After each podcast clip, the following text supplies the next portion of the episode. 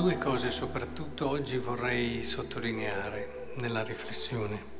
La prima è presa da Paolo, che ci mostra un cuore grande. Avrebbe avuto motivo di magari rivendicare quello che aveva subito per opera dei suoi vecchi fratelli. E avrebbe potuto anche compiacersi del fatto che lui era riuscito a rompere quel blocco verso il Messia, quel pregiudizio e quindi era riuscito ad accogliere il Salvatore. O comunque avrebbe potuto insomma, andare avanti per la sua strada, senza preoccuparsi troppo di chi non l'ha seguito.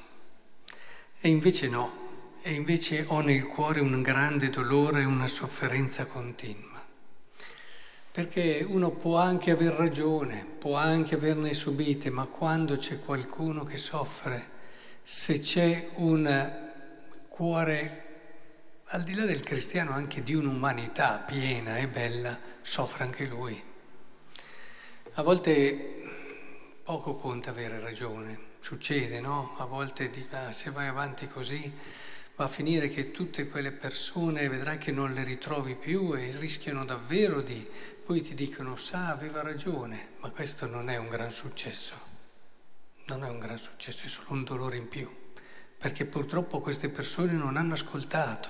E questo è quello che vive Paolo. Non c'è quello spazio a dire, vedi, avevo ragione io, oppure vedi, anche loro hanno raccolto quello che hanno seminato. No, il cuore del cristiano ha questa compassione. Per questo il giudizio è fuori di ogni Vangelo. Per questo quella soddisfazione che c'è a volte terribile, veramente diabolica più che evangelica. È il diavolo che gioisce per la sofferenza e il male degli altri, che gioisce quando sbagliamo, che è vittorioso quando raccogliamo purtroppo quello che abbiamo seminato tante volte. Quindi è bello vedere il cuore di Paolo che vive questa compassione, che paradossalmente è un dolore in più, ma l'umanità che cresce, la vita di fede che cresce, allarga e dilata il cuore. e quindi è vero, si soffre di più, ma si vive anche di più, si onora quell'umanità bellissima che ci è stata donata e soprattutto si entra sempre di più nel cuore di Dio. E per quanto riguarda il Vangelo, eh, notiamola questa cosa, avevo già avuto occasione un po' di farvi notare. Gesù va a pranzo con un fariseo, va a mangiare, va a fare un buon pranzo. E e tutti questi farisei che lo guardano, farisei erano incuriositi, noi adesso abbiamo solo questa idea no, dei farisei che si oppongono, che, ma non è stato sempre così. I farisei lo invitano a pranzo, cercano di capire, aveva parole, aveva atteggiamenti che in un qualche modo stimolavano anche stimolavano la loro curiosità, Gesù, stimolava anche il loro desiderio di capire, di comprendere. Ci sono stati momenti nei quali, a parte che alcuni poi hanno anche compreso, hanno anche dimostrato, però è molto bello vedere come c'è questo stile, almeno all'inizio di questa esperienza.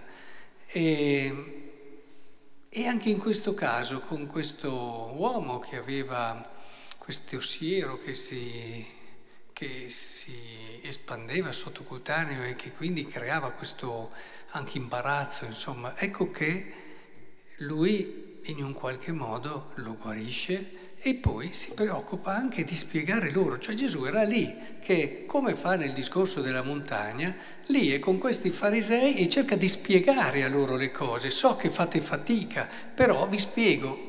Chi di voi se un figlio ha un bue gli cade nel pozzo non lo tirerà fuori subito in giorno di sabato? Cioè cerca anche non solo di fare un gesto che quindi fa capire, ma anche glielo spiega. Quindi notate che c'è anche un rapporto di un certo tipo per, certo, per un certo tempo della vita di Gesù. E loro infatti non potevano rispondere. Dice qui, cioè non, non c'è come in altre parti del Vangelo, ecco che uscirono arrabbiati e cercavano di ucciderlo, no? Cioè c'è anche questa fase.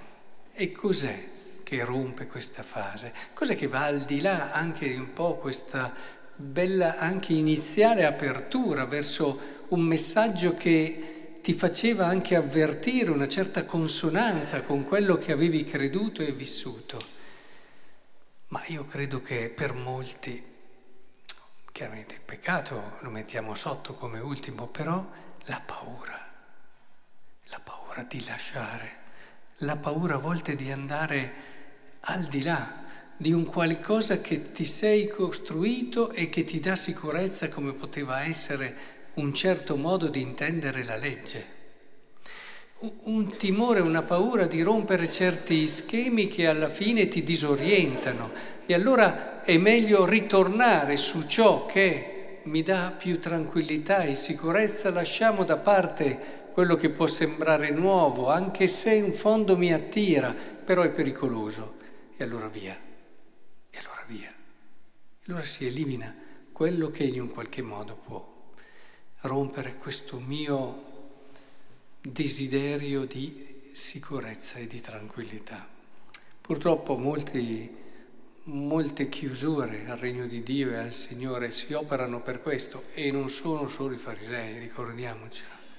Quante volte anche dinanzi a un nuovo che si fa sempre più evidente, ma non è un nuovo che si stacca dalla legge, è un nuovo che ci aiuta a capirla meglio ci aiuta ad andare più in profondità. Questo discernimento è importante. Quando ci si chiude troppo in schemi rigidi perché alla fine mi danno più sicurezza, dobbiamo stare attenti. A me hanno sempre insegnato così. Benissimo, questo è un patrimonio. Però per rimanere fedele a qualcosa devi avere anche il coraggio di cambiare.